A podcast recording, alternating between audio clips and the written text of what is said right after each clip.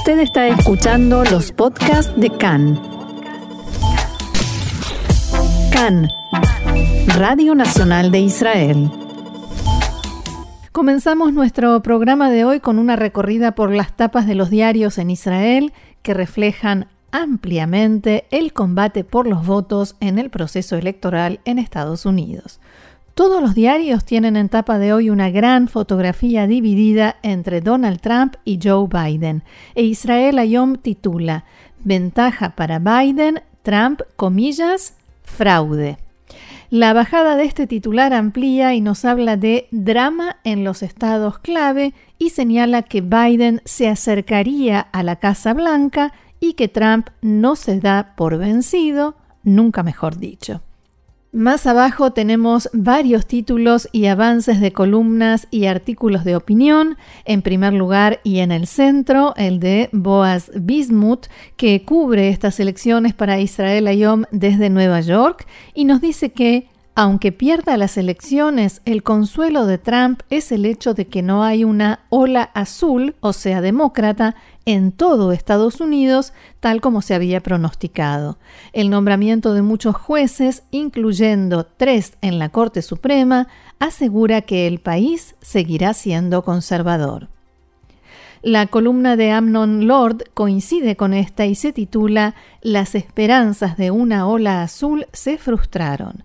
La periodista Caroline Glick anticipa que el combate se definirá dentro de semanas. Y por último, en tamaño mucho más pequeño y relegado, dos temas locales que tienen que ver con la actualidad israelí.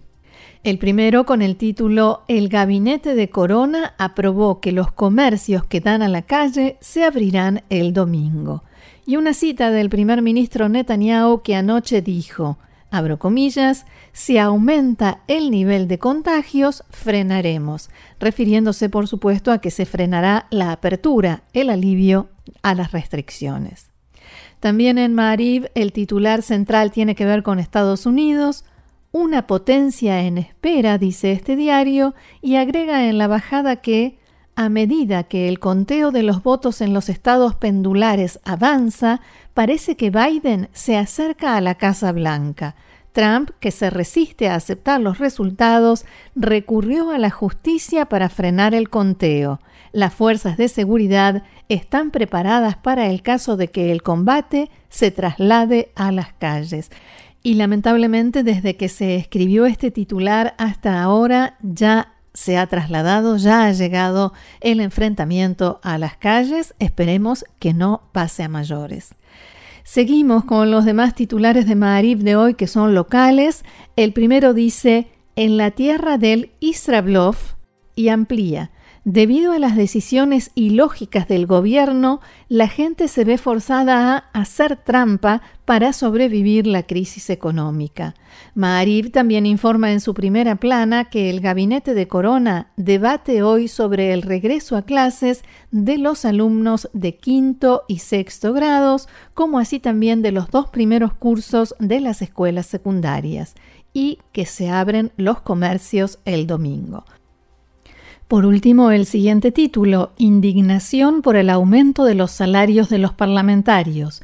Abro comillas, habrá una rebelión. Mientras miles de comercios colapsan y hay cientos de miles de desempleados, en enero el salario de los legisladores aumentará en alrededor de 6.500 shekel. Hasta aquí Maariv, pasemos a Yediot Haronot, que muestra la imagen, como todos, de Biden y de Trump, y el gran titular dice casi presidente, aunque en la fotografía se ve a Biden sonriente y por delante de Trump, que está casi como de fondo y con una expresión de derrota. Trump declaró, He vencido. Esto es un fraude, señala Marib, y dice que el presidente inició una guerra contra los resultados.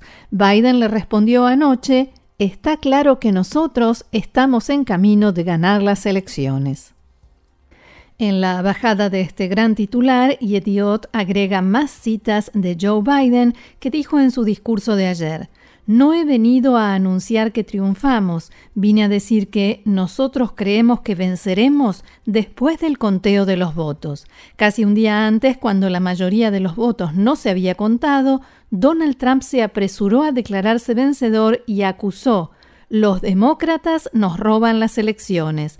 Sin embargo, Biden se fue afianzando y reforzando y poco antes de la medianoche de ayer, cuando Michigan se sumó a los estados azules, el candidato demócrata parecía mucho más cerca del objetivo en su camino a la Casa Blanca. Pero el actual presidente no tiene intención de ceder y Estados Unidos podría entrar en un torbellino jurídico. En la tapa de Yediota Haronot tenemos también el avance de dos columnas de opinión. La primera de Sever Plotzker se titula ¿Y quién perdió? En la primera plana se puede leer el primer párrafo del artículo que dice al momento de escribir estas líneas todavía se están contando los votos y el corazón se encoge. El vencedor de las elecciones en Estados Unidos aún no fue anunciado, pero está claro quién es el perdedor. La ciencia, la fuerza del cerebro perdió y la mentira ha demostrado su poder. La otra columna que se anticipa en la primera plana de Yediot de hoy la escribe Alon Pincas, ex diplomático israelí en Estados Unidos. El título de su nota es La verdadera América por Estados Unidos y asegura que no hubo ninguna sorpresa. Como sea que terminen las elecciones de 2020 en ese país, no ha pasado nada no previsto. Estados Unidos está polarizado, dividido, enfrentado, sin denominadores comunes consensuados, con amargura y hostilidad entre sus componentes. Y a pie de página, en un tamaño mucho más pequeño, Idiota Jaronot se ocupa de un tema relacionado con Israel y el título trae una carta que los directores de hospitales enviaron al ministro de Salud, Yuli Edelstein, de la cual citan, abro comillas, la carencia de camas en los hospitales es destructiva.